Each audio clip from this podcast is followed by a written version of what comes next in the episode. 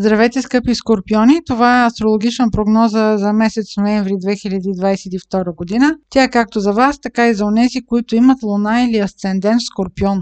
Основната тема през ноември при вас ще бъде взаимоотношения с партньора и взаимоотношения вкъщи и с най-близките ви хора. Изглежда ще има предизвикателство пред месец ноември за вас, дори от най-близкия ви кръг, тези с които живеете, тези, които от вас са родени около 11 ноември плюс-минус 2-3 дни, ще имат по-наситена програма с близките си вкъщи или ще трябва да поправят различни неща или неуредици в дома си. Ще трябва да направите анализ на какви ограничения ви подлага средата или пък вашето портмоне. Възможно е някой друг електроуред да се развали. Няма да е удачен период за преговори.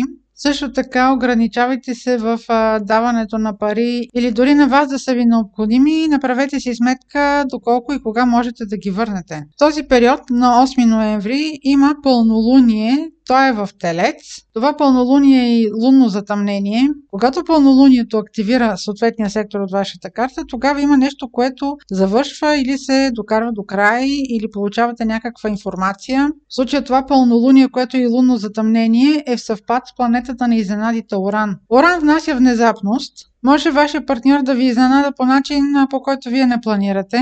Това може да предизвика различен път на вашата връзка. Когато е намесен уран, не може да се каже дали изненадата е положителна или отрицателна, но в този период вашият партньор ще бъде непредвидим и при него ще възникне ситуация, с която вие ще трябва да се съобразите. Като говоря за партньор, това може да бъде както интимен, може да бъде брачен, но също така и съдружник по работа. За да има силно влияние самото лунно затъмнение, трябва да има много близък аспект с планета от вашата карта в рамките на 1-2 градуса. Така че ако имате около 16 градус на Телец, където е самото лунно затъмнение съвпад с планетата на изненадите Оран, или ако имате също така планети или ос на 16 градус на Лъв, Скорпион или Водолей, тогава може да очаквате някакво по-изненадващо събитие, дори да не е в партньорските ви взаимоотношения, може да бъде в друг сектор от вашата карта. А иначе това събитие може покрай вас да мине като някаква новина, ако не аспектира в сравнително точни аспекти планети от вашата карта. Следващия съществен момент през месец ноември ще бъде новолунието, което е в Стрелец на 24 ноември. Във вашия случай това е сектор от картата, който има отношение към парите, идващи от работа. Въобще периодът ноември и декември ще бъде добър за вас да договорите работна заплата, ако не сте на работа да започнете сега. Така че използвайте шанса си. Това също така може да бъде свързано и с работа с чужденци или работа в чужбина. Ако по повод работата ви е било необходимо да се легализират дадени документи, сега ще има такава възможност документите да се уредят.